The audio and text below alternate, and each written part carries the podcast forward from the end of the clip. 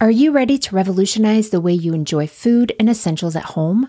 Introducing Dash Pass from DoorDash, your ultimate ticket to convenience and savings. With Dash Pass, you gain exclusive access to unlimited $0 delivery fees on eligible orders, along with members only deals and discounts that will leave your wallet smiling. Whether you're craving the flavors of your favorite restaurants, need groceries from across town, or anything in between, Dash Pass ensures that everything you need is just a few clicks away, delivered right to your door.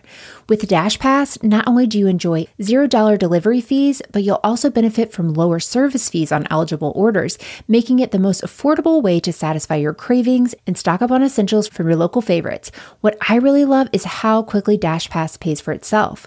On average, it takes just two orders, which makes it a no brainer investment for your budget. And as if that weren't enough, Dash Pass grants you special access to exclusive promotions and menu items, adding an extra layer of excitement to your DoorDash experience.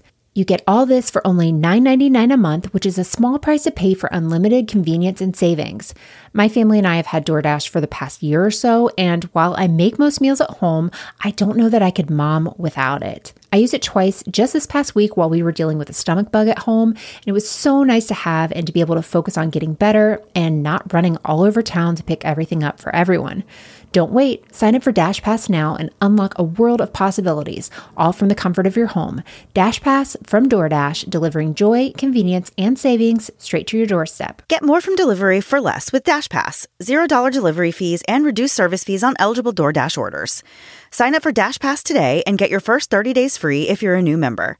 Subject to change. Terms apply. Open the door to $0 delivery fees and savings you can't get anywhere else. Sign up for Dash Pass today only on DoorDash and get your first 30 days free if you're a new member. Subject to change, terms apply.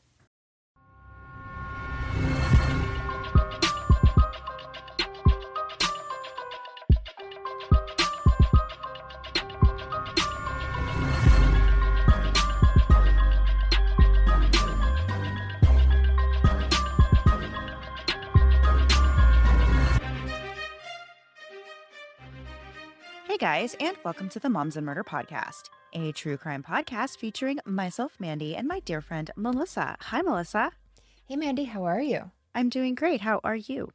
Good. We had a nice little catch up there, like a 30 minute catch up before the show. Yeah. This was nice. Yeah, we did. I know we usually talk for a few minutes before we start recording, but we apparently had a lot to catch up on. So we had a nice long chat, and now our conversation skills are nice and warmed up.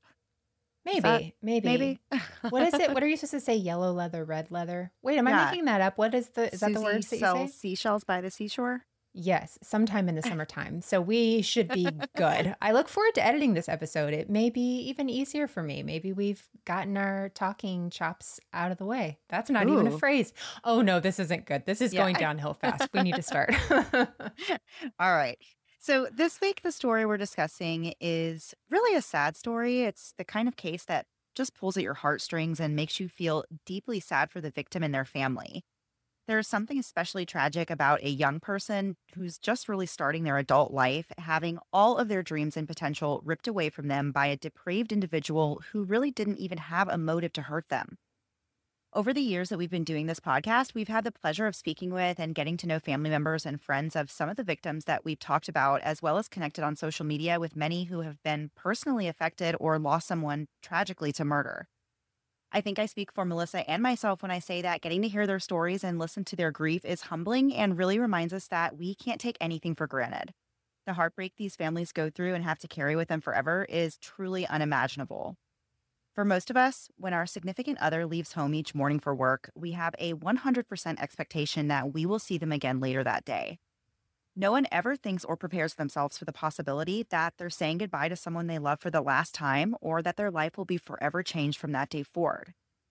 This week, we're talking about a young woman named Whitney Heichel who disappeared after saying goodbye to her husband and leaving for work on October 16, 2012.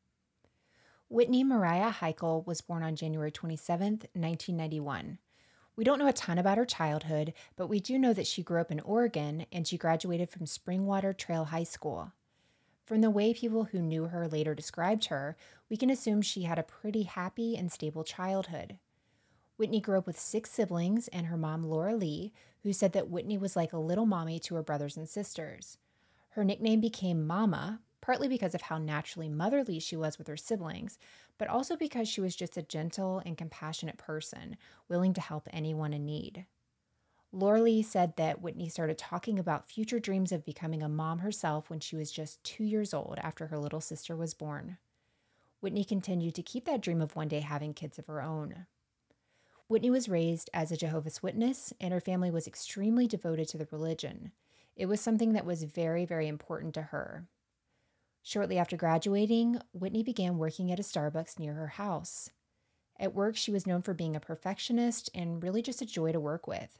She loved to be silly and tell corny jokes, and people said that she had a real innocence about her that just made her really sweet to be around. On New Year's Day in 2011, Whitney married her boyfriend, Clinton Heichel. Clinton worked at an apartment complex in the area, and the newlyweds lived together in Gresham, Oregon. Clinton was very much in love with Whitney and said that she was beautiful, very kind, full of love, and a ray of light to everybody. It was about 6:45 a.m. on October 16, 2012, when 21-year-old Whitney woke her husband Clinton up briefly to let him know that she was headed to work at Starbucks for the day. Whitney's shift started at 7 o'clock in the morning, and since Clinton had that day off, he stayed in bed and went back to sleep after Whitney left the apartment. But then at 8:15, Clinton was woken up again by the sound of the phone ringing. It was Whitney's boss saying that Whitney hadn't shown up for work and they were looking for her. Clinton immediately got out of bed and started dialing Whitney's phone and texting her and leaving her voicemails. He wasn't really wanting to assume the worst or cause a panic just yet, so he tried a few other avenues to locate his wife. He called other people to see if they had seen or heard from her, and he drove around town looking for Whitney's car. Nothing he did led to Whitney or provided any clue as to where she might be or what happened to her in the 15 minutes between leaving her house and the time her Starbucks shift started. At around 10 o'clock that morning, Clinton had exhausted all of his own options for finding Whitney, so he decided it was time to involve the police. He told them that his wife left their apartment at 6:45, but then evidently never showed up for her work at 7. He told them that they had a great relationship and Whitney had never run off or done anything sketchy during their marriage, so it was particularly weird and concerning for her to be missing like this. Clinton told the police that the only thing Whitney might have been stressed about at the time was that she'd recently learned that she might have precancerous indications, but otherwise nothing major had happened or was going on recently in their lives that would cause any of this. Clinton told officers that Whitney drove a black 1999 Ford Explorer, and the officers told him that it was really too soon to officially declare her a missing person, but they agreed that they would keep in touch with him and they would talk again later that day. It wasn't long before Clinton contacted police again. Just before 1 p.m., Clinton met with officers again, and this time he had family members with him who had been helping in the search for Whitney. One of the family members did some calling around and was able to find out that Whitney's bank card was used at 9:14 a.m. that morning at a gas station in Troutdale, which is about 10 minutes from their home in Gresham. This family member then went to the gas station and asked the attendants if they'd seen Whitney or her vehicle, and they looked through their surveillance footage together. I'm really amazed by like how proactive this Me family too. is, and we see it more as the story goes on, but people took this seriously, knew this was out of character for her, and they were on it. They really went looking for her. Yeah. So Whitney's Explorer was seen on camera at one of the pumps at the time the car was used. A gas station employee said he remembered the people from the car, a man and a woman. He said the man was acting suspicious and hurried and only bought a small amount of gas, and Whitney was seen in the passenger seat. While Clinton and Whitney's other family members were meeting with the police and telling them this new information, one of them got a call from a friend named Evan Judd who said he had just found Whitney's car. It was parked at a Walmart in Wood Village, just about two miles from where Whitney and Clinton lived. The right front window of the SUV was missing, and there was glass inside the car. The officers and Clinton headed to the Walmart together to take a look. Evan Judd and his wife Amanda were friends with Whitney and Clinton and knew them from church. When they heard that Whitney was missing, they immediately agreed to do whatever they could to help find her. The couple later told officers that at around 6:50 p.m. that night, while they were driving home from searching for Whitney, they saw another one of their friends from the Kingdom Hall, a man by the name of Jonathan Holt. Jonathan was just walking down the sidewalk, headed south, which struck Amanda Judd as being a little bit weird, so they stopped to see if he was okay and they offered him a ride. At first, Jonathan started to act like he was going to get into the car, but then he really stopped short of opening the door and said, you know, he wanted to keep walking, he just wanted to clear his head. Evan and Amanda thought it was strange, but they drove off. And Amanda actually called Jonathan's wife, who was also named Amanda, you know, just to make sure everything was okay with him. Amanda Holt, who was Jonathan's wife, was upset and she was bawling when she answered the phone and said that Jonathan had been missing and he wasn't answering his phone. So this was getting stranger and stranger. Evan and Amanda Judd decided to go back and look for Jonathan again, and they finally spotted him. But when they did, it seemed like Jonathan was trying to run from them or lose them. Eventually, Evan got out of his car and walked over to Jonathan, and then they walked next to each other for a little while. Evan asked Jonathan, you know, hey, what's going on? What's wrong? And Jonathan told him this crazy story about how he'd been robbed earlier that morning. He said that he was held at gunpoint when he was leaving his apartment he was walking to the train station when he claimed that two men approached him with a gun and ordered him to the ground before rifling through his backpack and fleeing with everything Jonathan had. He said the robbers got away with his laptop, his iPad, phone, keys, and wallet, and they gave him back the backpack and then left. After the two men were done talking, they went back to Evan's car and the Judds took Jonathan back home to his apartment. When they got inside, Jonathan didn't say a word to his wife Amanda or offer any explanation to her. And Evan actually had to gently nudge Jonathan to get him to speak up and to tell his wife, you know, what happened and that he had been robbed. Whoa. Yeah. So Amanda Judd told the police that when they were with Jonathan that night, he didn't really look beat up or injured at all, but he did seem pretty shaken up. She said that she got the impression, based on what he told them, that he didn't call the police after the robbery and that he'd been walking around all day to clear his head. Back at the Walmart parking lot, Clinton gave officers permission to search Whitney's car for evidence. The Explorer was towed back to the crime lab for processing, and the police continued their investigation by obtaining Walmart surveillance footage. On the video, Whitney's SUV can be seen driving into the parking lot at 11:38 a.m.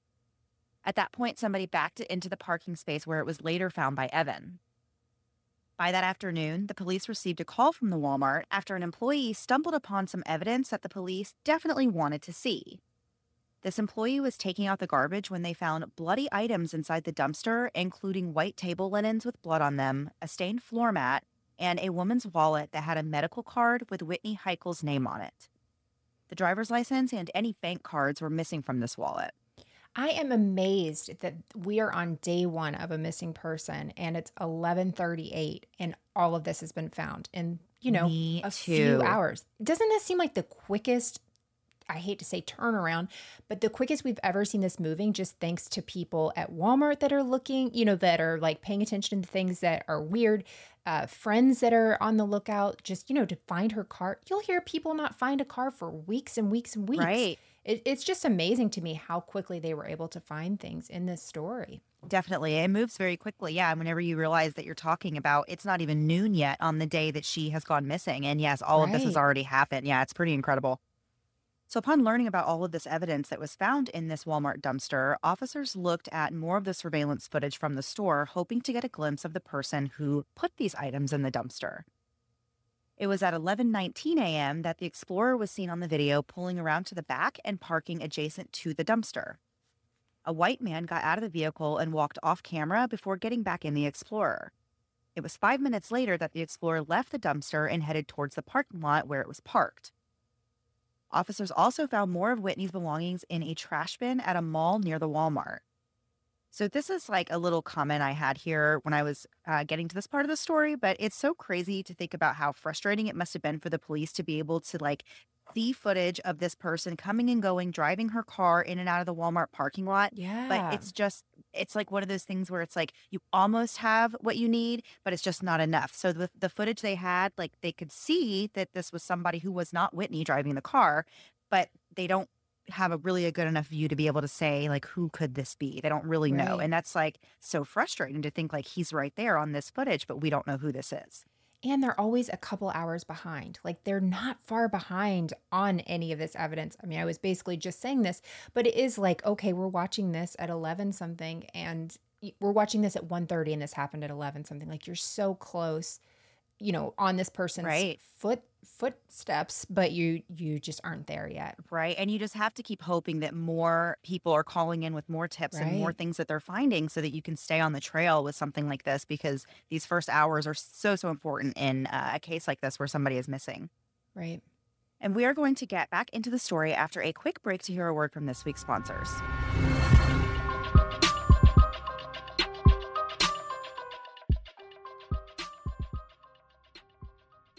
If you've ever been on a diet, you know what a pain it is. Anything you want to eat is always a no, and I don't know about you, but crunching on kale leaves while my family's barbecuing and eating burgers is not my idea of a fun time.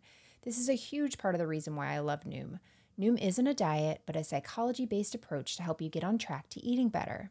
With Noom, there's no such thing as good food or bad food. Food is just food. Noom believes in an empathetic approach to reaching your lifestyle goals. It's all about encouraging a healthy lifestyle while getting you the results you want. If you go off track, that's okay. Noom is there to encourage you to just keep going towards your goals. While a magic number on the scale isn't something I'm looking for, being able to live a healthy lifestyle is. Thanks to Noom, I found that allowing myself to eat that piece of cake at a birthday party instead of depriving myself and snacking on carrots or air, it's what helps keep me on track. If there's no room for error, I will fail and give up quickly. But Noom isn't like that. And Noom is easy. They just ask for 10 minutes a day to use their app and learn how to eat instead of having them tell you what to eat. My favorite part of the app is the goal specialist who encourages me to keep going even when I have a rough day. And if you're still on the fence about trying Noom, just know that 80% of Noom users finish the program and over 60% have stuck with the goals they've had for at least a year. Start building better habits for healthier, long-term results. Sign up for your trial at noom.com slash moms. That's N-O-O-M dot com slash moms to start your trial today. We all love a good vacation, but planning a vacation is anything but a vacation. Everything from where you want to go to what you want to do and where you want to stay. By the time I've opened up my browser to get started, the only thing I'm ready to plan for is a nap. But thanks to Apple Vacations, when I want to schedule my next family getaway, they are there to help me get it all planned out. Apple Vacations is your one-stop shop for the summer vacation of your dreams. Apple Vacations has been around for more than 50 years and is known as America's favorite vacation company for good reason. They want to help you plan affordable and top quality vacations with packages including round trip airfare, hotel accommodations, meals, drinks, entertainment, and tips. I'm excited to plan our next vacation with Apple Vacations. With destinations throughout Mexico, the Caribbean, and even Central and South America and Hawaii, there's no need to open up 50 tabs on your browser to do it all yourself when the great folks at Apple Vacations literally do it for a living. And because life can be unpredictable, you can book confidently when you add Travel Protection Plus to your trip, which means you can cancel or change your reservation at no additional change fees. For a limited time, you can take $75 off your stay at Live Aqua located in Cancun or Punta Cana with promo code SAND75. Go to applevacations.com slash moms dash murder to get this steal of a deal to your favorite Live Aqua in Cancun or Punta Cana today. And now back to the episode. Before the break, we were talking about this new Walmart surveillance footage that the police had obtained and how they're able to see a man on this film in uh, Whitney's car, but they're not able to see who it actually is. Investigators next obtained the footage from the gas station where Whitney and the unknown man were seen. It was 9:13 a.m. when the Explorer pulled into the parking lot, but you couldn't see the driver in the video. At 9:14, an attendant pumped their gas and then the Explorer left the parking lot. So, fun fact, Mandy has it in here. It's illegal to pump your own gas in Oregon and also in New Jersey. I remember hearing about it in New Jersey. I didn't know that in Oregon. Yeah, those are the only two states where an attendant pumps your gas for you. And it's like, they're like old laws that are just still around and it's still a thing. And like, I- can see how it might be a little bit inconvenient. Like some people there say they don't like it, but I feel like sometimes it would be super convenient to just pull right up and somebody just does it for you and you can sit right there in your car and not have to do anything. My whole life is like that. Anything I don't have to leave my car for, I'm signing up for. Yeah, it sounds great. I mean, I can see if you're like in a hurry and you just want to do it yourself, Yeah. like whatever, maybe it should be an option, but it's illegal to do that. So if you are That's visiting those states or driving through, do not get out of your car and start pumping your own gas. Yeah. Well, I didn't know that. I do remember whenever I was younger having gas station attendants um, for a while where you'd have somebody come out and pump your gas, but not all the stores did. And then I just remember it was gone. it I was don't there and then remember a gone. time where that was okay, okay. I'm old. I get it. All right. so back to the story. But Um, unfortunately, though, these surveillance tapes at both locations were actually unhelpful in identifying any possible suspects. So police move on to trying to trace Whitney's phone next. So they learn that at about 9:07 a.m., Whitney's phone received some text messages. At the time these messages were received, the phone was on the south side of Mount Hood Community College in Gresham, which is very close to where the gas station was where Whitney and this unidentified man were seen. After these text messages were received, the phone was powered off and never used again. As word spread around town that Whitney was missing, police started getting tips, and at one point, they received information that Whitney's Explorer had been seen around 25 minutes east of Gresham at Dodge Park. So that's when police went there to search the area and found broken car window glass and tire treads there. Meanwhile, a group of Jehovah's Witnesses who were helping look for the missing young woman started to think about how far her car could travel between the time her car was used to get gas and the time that her car was abandoned.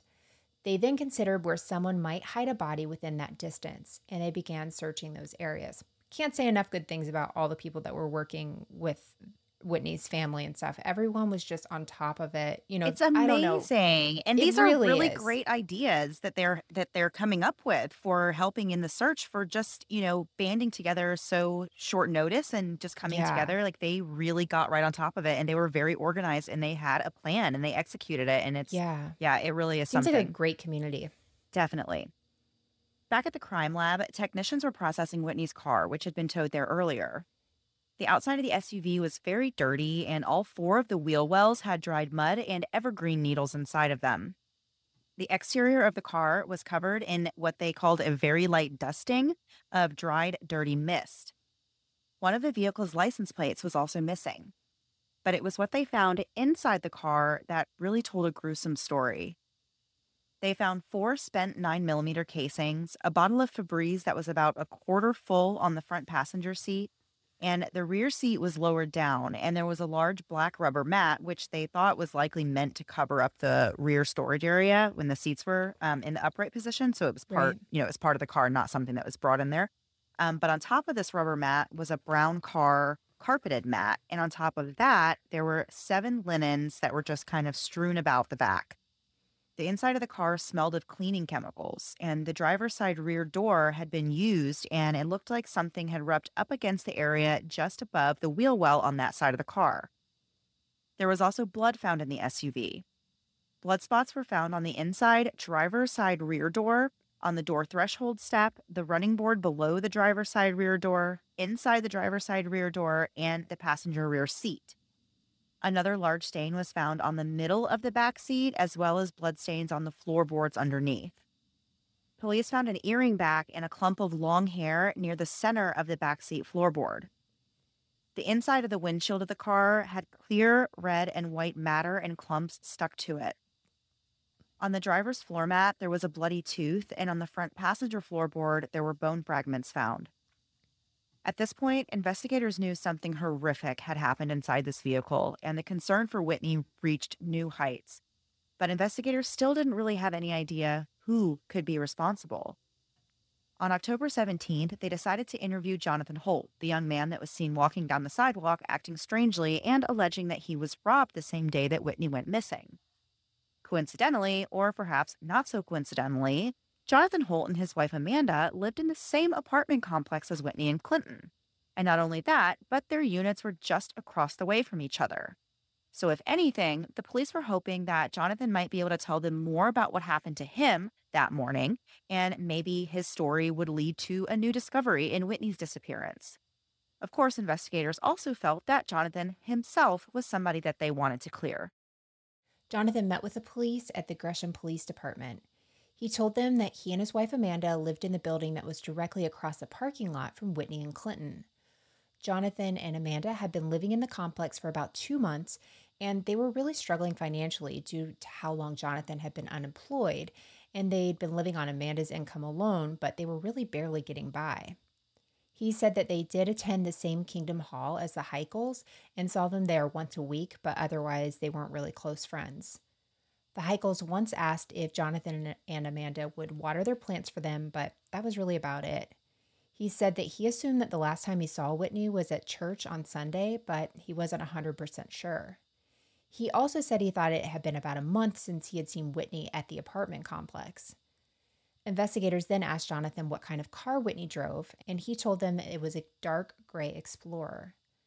And then, with absolutely no prompting from police whatsoever, Jonathan added, quote, I think I might have been inside it for service once, end quote, meaning that as they were going door to door, witnessing as Jehovah's Witnesses, that he might have ridden in the car one time.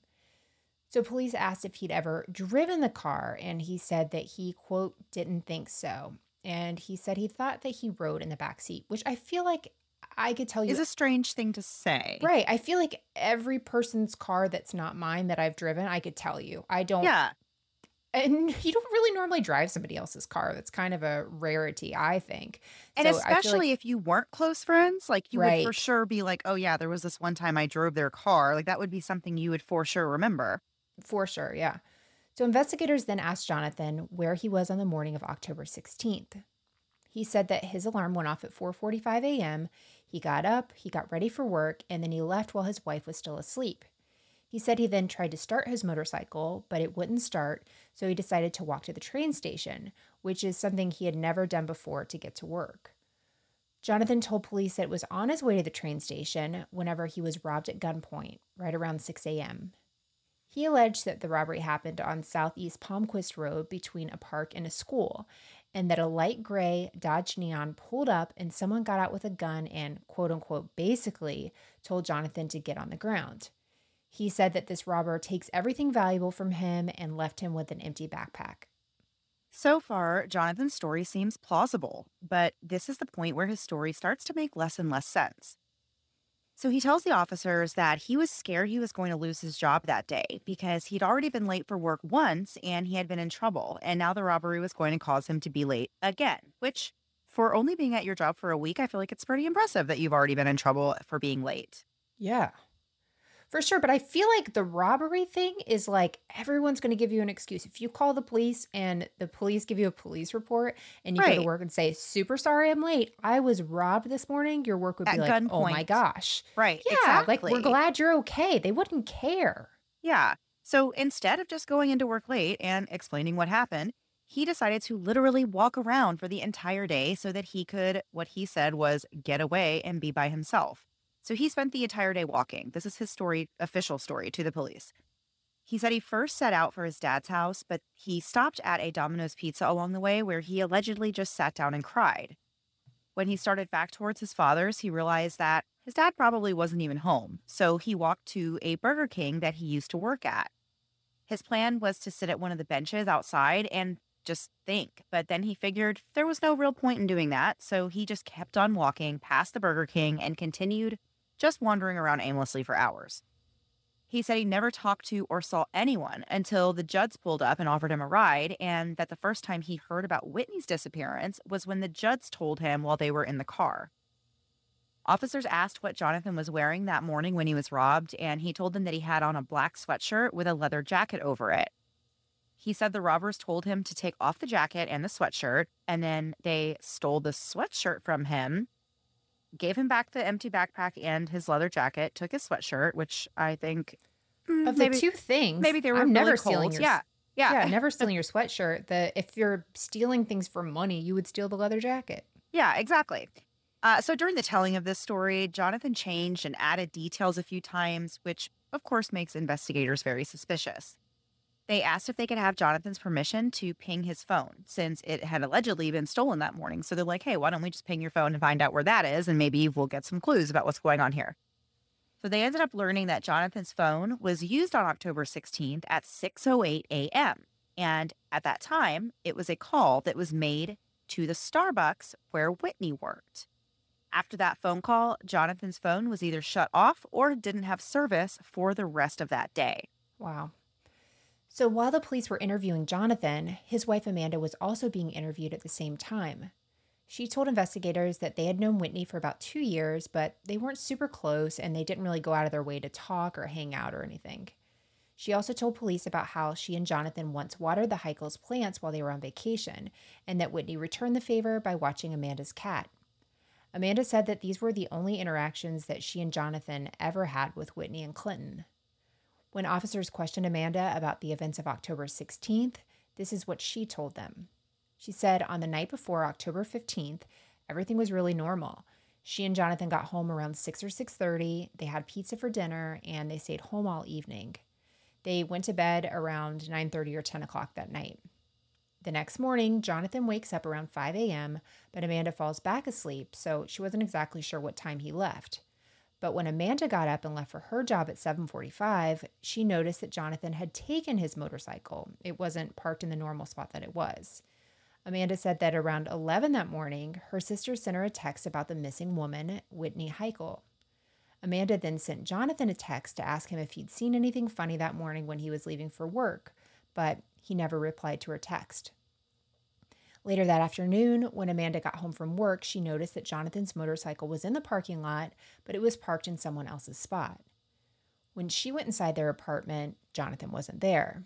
So at this point, Amanda gets worried since Jonathan also hadn't responded to her messages earlier that day. So she then calls his dad to ask if he'd seen him. Uh, at this point, Jonathan and his dad were both working at this vending machine company. His dad had worked there for a while, and Jonathan had just started working there about a week earlier. And Jonathan's work schedule was to work from 6 a.m. to sometime between 2 and 4 p.m. So Jonathan's dad tells Amanda that he never showed up for work that morning. Amanda was rightfully very concerned at this point. She has no idea where her husband is. She can't get a hold of him. There's this missing girl that they know from their complex, and she calls her family, you know, to tell them what's going on. At around 7 p.m. that night, Amanda Judd called over and said they had just seen Jonathan behaving strangely. It was around 9 p.m. that night when the Judds showed up at the apartment to bring Jonathan home. And we'll get right back into the story after one last break to hear a word from this week's sponsors.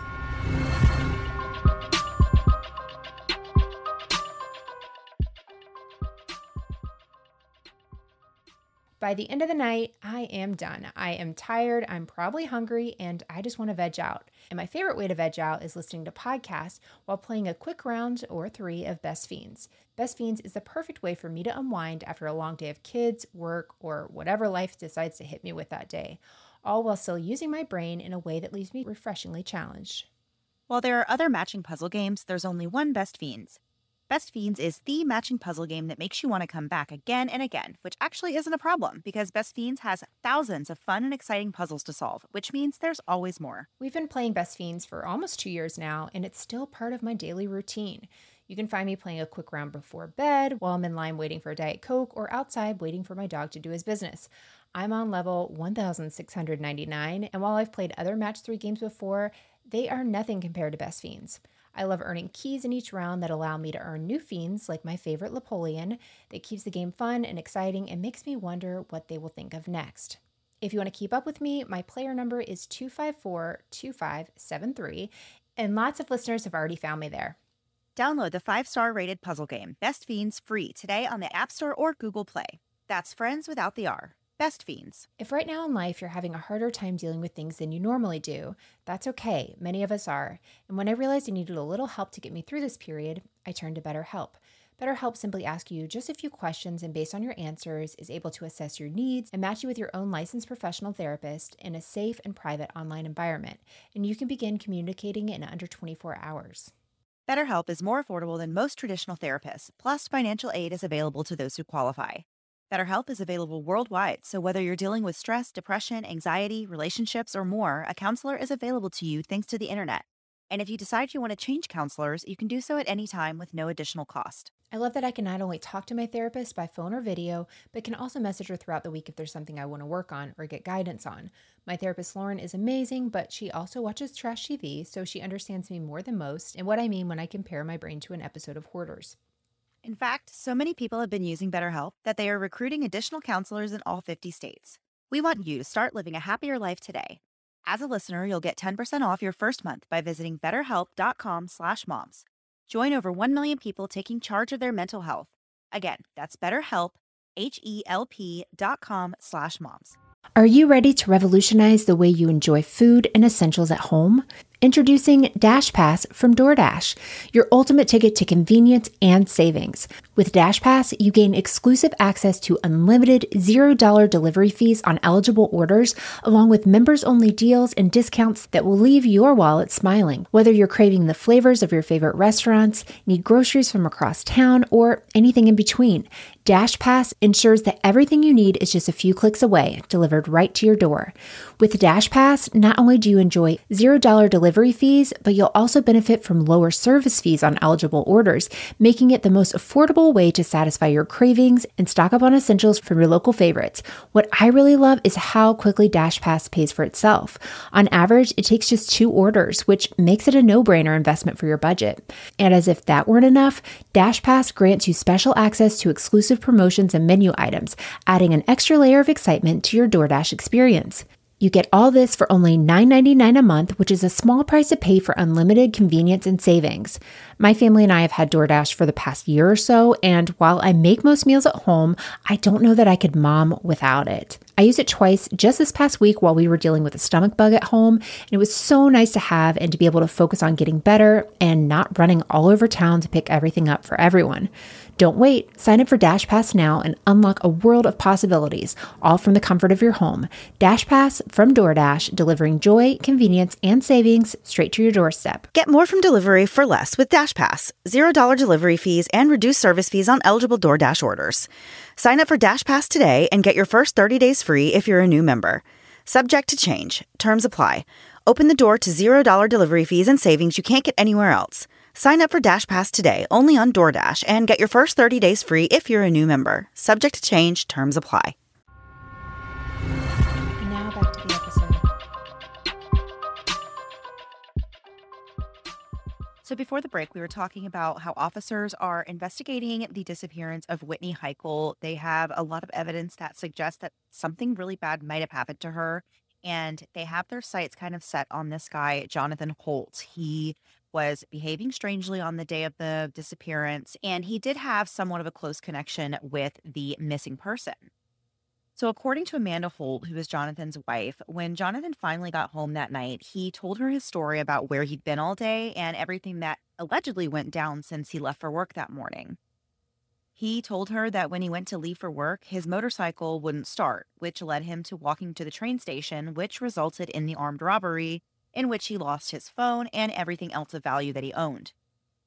Amanda was pretty much sitting there listening to this story and was like, okay, so why didn't you just walk back home after that happened? Which is what most people would do. And Jonathan said that he felt like such a failure and he felt like Amanda wouldn't want him to come home after being robbed. And that he was also worried sick about losing his job, the one that he decided not to go to at all. Um, but that's what he said his reasons were why he didn't come home. Yeah. Yeah.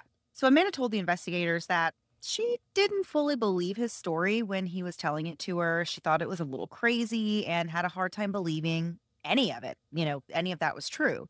She felt like he was definitely lying to her about what happened that day and where he really was.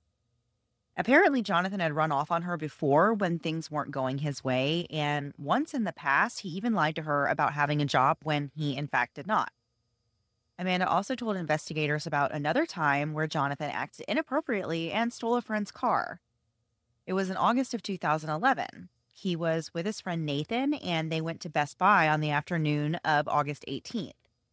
Nathan went inside the store while Jonathan sat in Nathan's car, but when Nathan came out, Jonathan and the car were gone. The police talked to Amanda that day to see if she knew where her husband was, but she couldn't get in touch with him either. Then, just after midnight, Jonathan randomly showed up at his friend Nathan's house with his car and apologized for taking it. He said he had a mental breakdown and needed to get away and rethink his life and straighten out his priorities, which I guess a good place to start would be not stealing your friend's car. Yeah, that that feels like that's going to cause a few more issues than Right. we were having prior. right. According to him, he allegedly drove Nathan's car to a park that day in Washington where he sat for several hours before driving back and returning the car. So the police at this point are feeling like maybe they're onto something with Jonathan and they keep working with him. On October 18th, they had him come down to create a sketch of the men who allegedly robbed him. Once again, during this meeting, parts of Jonathan's story changed again. He added a new detail, which was that he actually had a gun with him that morning, along with anywhere from two to five magazines for it. And he said that he didn't mention this little detail to the police because his wife, Amanda, didn't know he had a gun and he didn't want her to know. Before Jonathan left the station that night, he submitted his DNA and his fingerprints for forensic testing. The fingerprints proved to be a match to some of the fingerprints found on the bottle of Febreze that was found in Whitney's SUV, and Jonathan's DNA was matched to DNA that was found on the steering wheel of Whitney's car. But there was still more that was yet to unravel on October 18th. On the same day, some kids were playing outside near Whitney and Clinton's apartment building, and they found a cell phone in the bushes that had been powered off. The cell phone belonged to Whitney.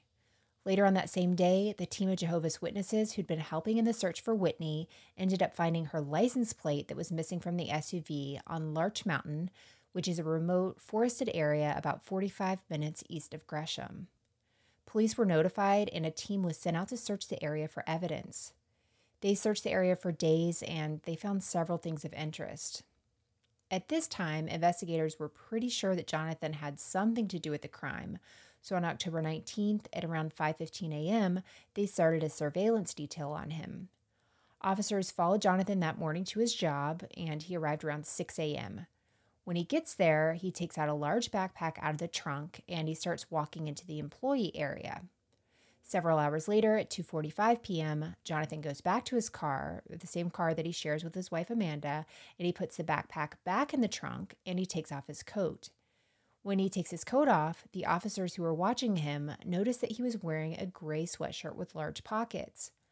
They watched as he rummaged through the trunk for a few minutes and then walked back towards the business and suspiciously stood near this wall.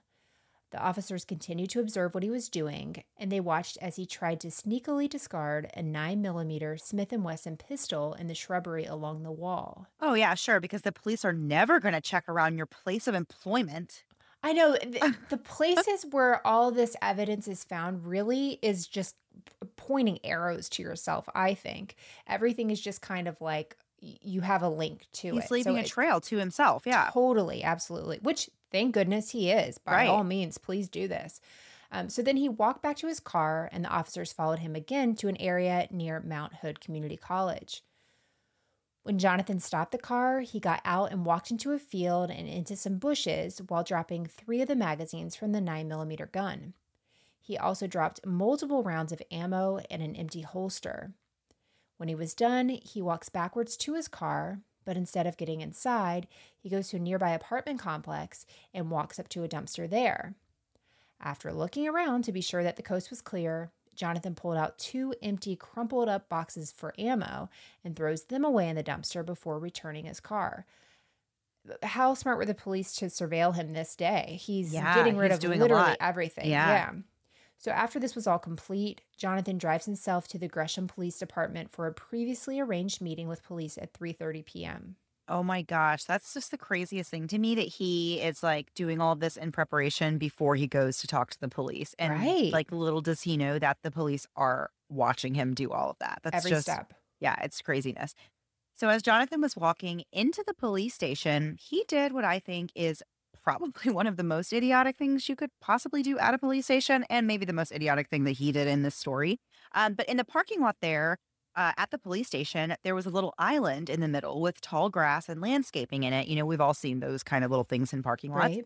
Um, and so Jonathan pretended to bend down near this little island with grass to tie his shoes. And while he was down there, he threw a handgun into the grass. And he then looked around the parking lot and just kind of stood up and looked around and waltzed right into the police station. Oh Melissa, of all the places that you would think to discard a gun that you're not supposed to have, what would top the list as like the number one place you would not do that? Right? Well, it's like whenever you hear somebody rob a store across from a police station, you're like, really? Of all the places Yeah. in the world, the one across, but like to drop it off there, you don't think they're going to find that in, I don't know, 35 seconds? It's craziness. Or that they have cameras in their parking lots and it's going to be very obvious that it was you that put it there. It's just, And he's already been to all these places. Like he's dropped off at several places. Throw the ammo there if you have to throw something, but the actual possible murder weapon? Oh my gosh. yeah, yeah. So we aren't sure exactly what happened in Jonathan's mind between the time that he was disposing of all this evidence and the time that he arrived in the interview room. But in an unexpected twist, Jonathan actually gets into the interview room this time and confesses to kidnapping, raping, and murdering Whitney Heichel during this October 19th meeting. At the time police were interviewing him on this day, there were still volunteers out searching Larch Mountain for any sign of Whitney. Jonathan told police that not only was he responsible for Whitney's murder, but that back when he and Amanda were taking care of Whitney's plants, he actually stole from the Heichels. He said he went through their things and stole Clinton's old iPhone from a dresser drawer and he put a new SIM card in it and had been using the phone for his own. He also confessed to possessing child pornography on his laptop and on external hard drives. According to Jonathan's confession, on the morning of October 16th, he waited outside Whitney's apartment for her to leave. When she came out, he asked her for a ride, and she agreed to give him one. He said that five minutes into the ride, he pulled out a gun and forced her to drive to Roslyn Lake, which is near Dodge Park. There, he made her perform oral sex on him, and then he said he shot her four times. On his way to Larch Mountain to dispose of her body, Jonathan threw his cell phone into Roslyn Lake. After his confession, Jonathan was arrested and charged with kidnapping, robbery, sodomy, and murder, although police were not able to ever say what his motive was for killing Whitney. Some theorize that it's because Jonathan was obsessed with her. He was also later charged with burglary for stealing Clinton's phone, as well as being charged with 10 counts of encouraging child sexual abuse for the child porn, which that is something I don't want to know any more details about because No. that just turned just completely horrific. So, upon learning that her husband had just confessed to these heinous crimes, Amanda Holt filed for divorce and it was finalized in December of 2012. Sadly, at just about the same time that Jonathan was confessing to the police, the volunteers who were searching Larch Mountain found Whitney's body. An autopsy confirmed that her cause of death was four gunshot wounds. Whitney's family, including her husband Clinton, were absolutely devastated. They actually agreed to let Jonathan take a plea deal to avoid the pain of going to trial. The deal was that Jonathan would plead guilty and receive life in prison. Whitney's family said they did not support the use of the death penalty. On July 8, 2013, Jonathan pleaded guilty to three counts of aggravated murder, one count of kidnapping, and two counts of robbery. He was sentenced to life in prison without parole. During his sentencing hearing, Jonathan kept his head down and he cried on a desk.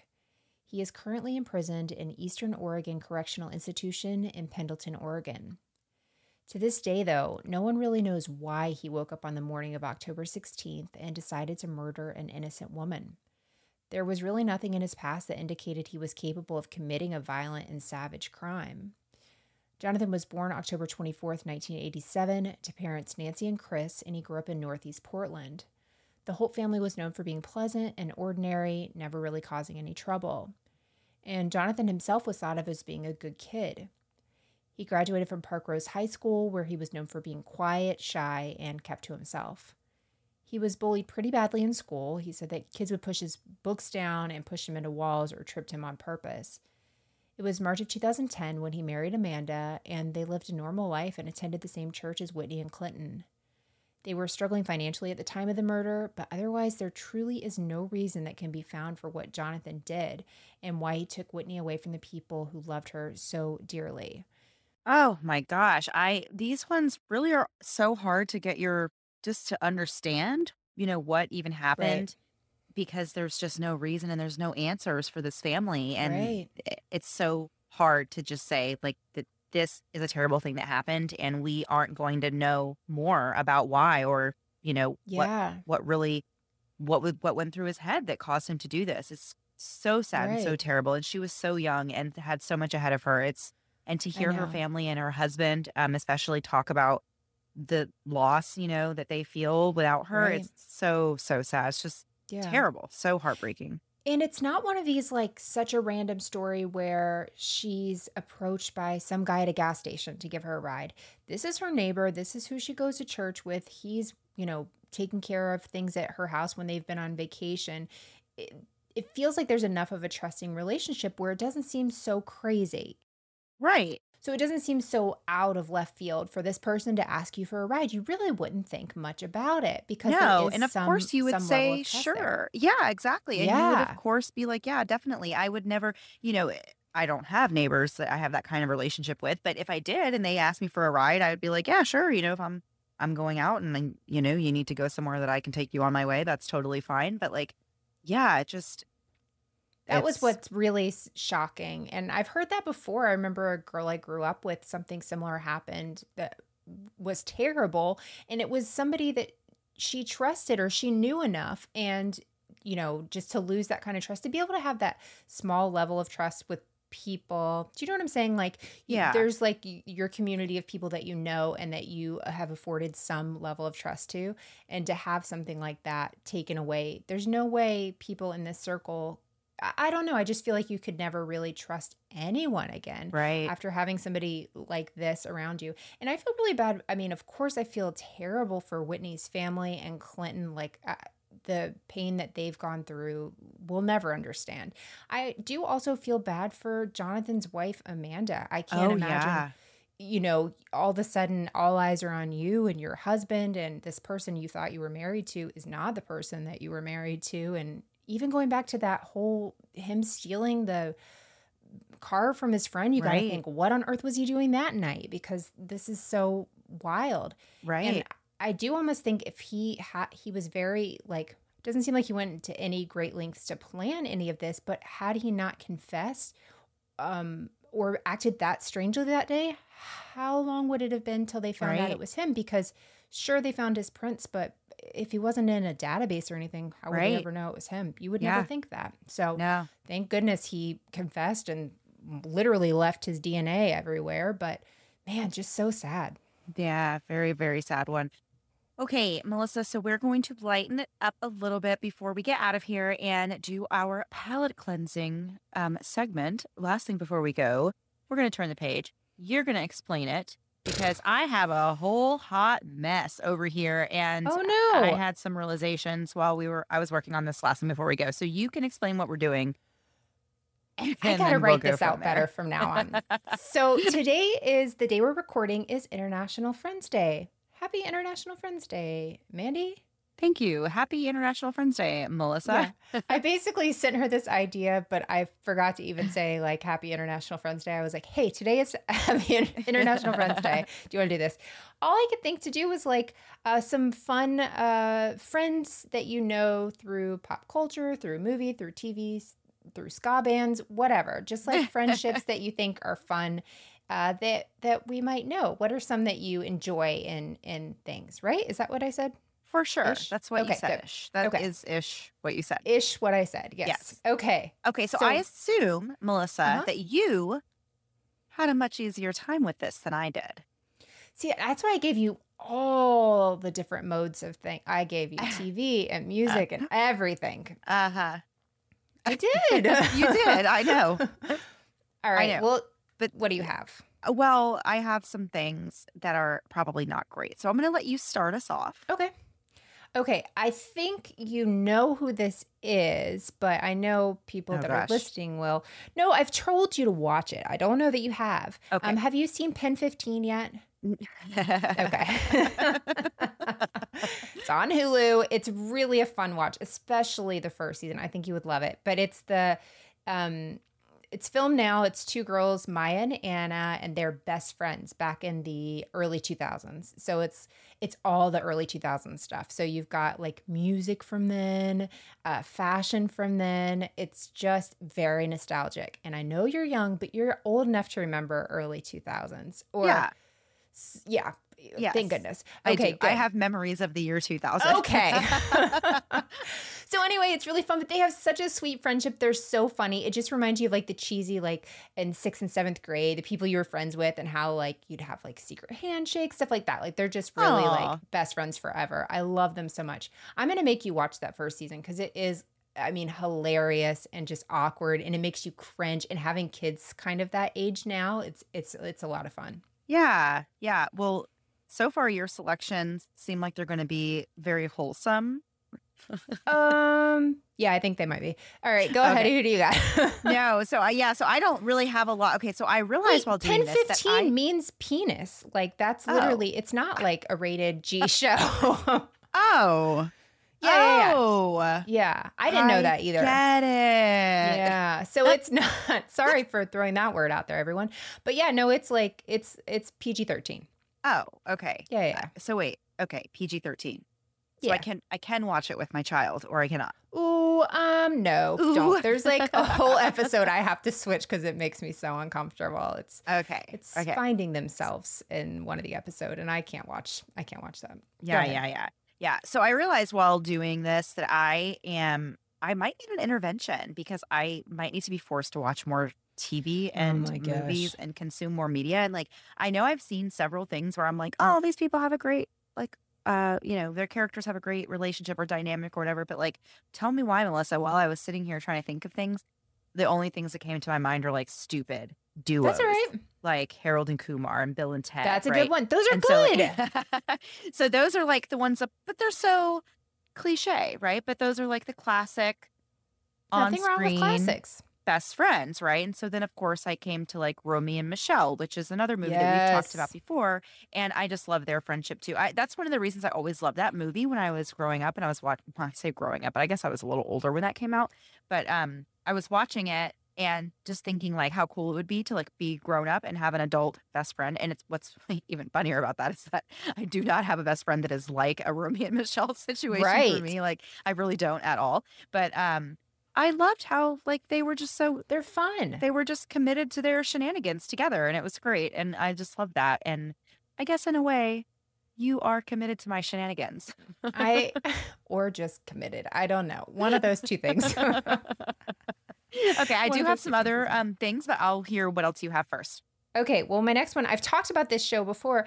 Uh, Below Deck, it's reality, but it's Kate Chastain and Captain Lee. Like, she's the chief stew and he's the yacht captain, and he will not let anybody give her any crap, and she doesn't let anybody give him any crap, and they have such a good dynamic. They're like a generation apart, but it's like a sweet father daughter relationship in a way. Are I don't know, but they're like friends. They're yachties. Yeah. They are people that live under yachts. he gets the captain's quarters, so he's cool. But I don't know. They just seem like n- nice people that look out for each other. I always like things like that where people like. I love drama in shows, but I always like when there's a little friendship um, there, and that that's always fun for me. yeah yeah if you had a yacht or a boat of any kind melissa would you go by captain melissa I would go by Captain Momo. I think that's way more. fun. oh oh i like Captain that Momo. yeah yeah yeah I have yeah. never thought about that in my life, but I'm very concerned with how quickly I was like, absolutely not, Captain Momo. hey when you know you know if I'm being honest, if I had any type of boat, I would still be the chief stew. I would still Right. be that person. I'm never going to be captain. perfect perfect okay so i had come up with um i wanted to google and find out some other things like i wanted to go a little different direction and find out Sure. What celebrities that we know um, or see have actual real life like really close friendships or have like a quirky friendship story? So i thought that would be kind of fun right? So according to literally one insider article that i found here are a couple of celebrity pairs and a quick little rundown of their story. So jennifer aniston and paul rudd of course we've seen movies together What? that they've done. They are apparently pretty great pals in real life. They like hang out and they have a special bond Interesting. calls- I would have said Jennifer Aniston, Courteney Cox. I think they are probably pals too, but that one wouldn't really surprise me. I'll that give much, that to you. Okay. Yeah, I've not so- heard that one. That's interesting. Yeah, yeah. So the other one that I was very surprised by is that Pitbull and John Travolta are Hold close on. enough that they text each other, which okay, what? And apparently it was Pitbull who inspired and encouraged John Travolta to embrace his baldness and bear it all, which I was just like, Mr. Worldwide did this? yes, yes. That's what this one I- insider sorry. article says. Are you sure this is insider, not Smith-Smiter? Because this does not seem like a real thing. I let you have Jennifer Aniston and it's Paul Rudd. really this on one is this insider article. Yeah, he inspired him. He encouraged his friend to just go bald and just embrace it. Love your age and love going bald. That's what Pitbull said. That was his advice. What in the world? yeah, so that's what I have for this week. Last thing before we go. Okay, Mandy, I absolutely love that. And that is my new favorite thing in the entire world. I I just want to know what led to that conversation. Like, hey, Pitbull, do you love being bald? right. I mean, they're like, who do I know? Which one of my friends is bald that I can ask for advice? And then you just text like Bruce Pitbull, Willis. like- There's a million people. He's literally done it for years and years. Oh my gosh. I love it. I hope John Travolta hears this and writes us and tells us if this is a true story. I can't deal with even remotely thinking that's a possibility. Don't do that. Like my heart fluttered. I I think I need a pill or something. I can't do that. Okay, that I think we should end it there because I can't top that. That was great. I loved it, Mr. Three Hundred Five. I love it. That's so great. Yeah, yeah. All right, guys. Well, I guess that was it for this week. Um, we will be back next week, same time, same place, new story. Have a great week. Bye. Thanks so much for listening to the Moms and Murder podcast. Make sure to check back with us next week for a new episode. You can also find us at momsandmurder.com where you can connect with us via social media. Please make sure you subscribe and give us five stars because giving us four stars would be a crime. Thanks so much.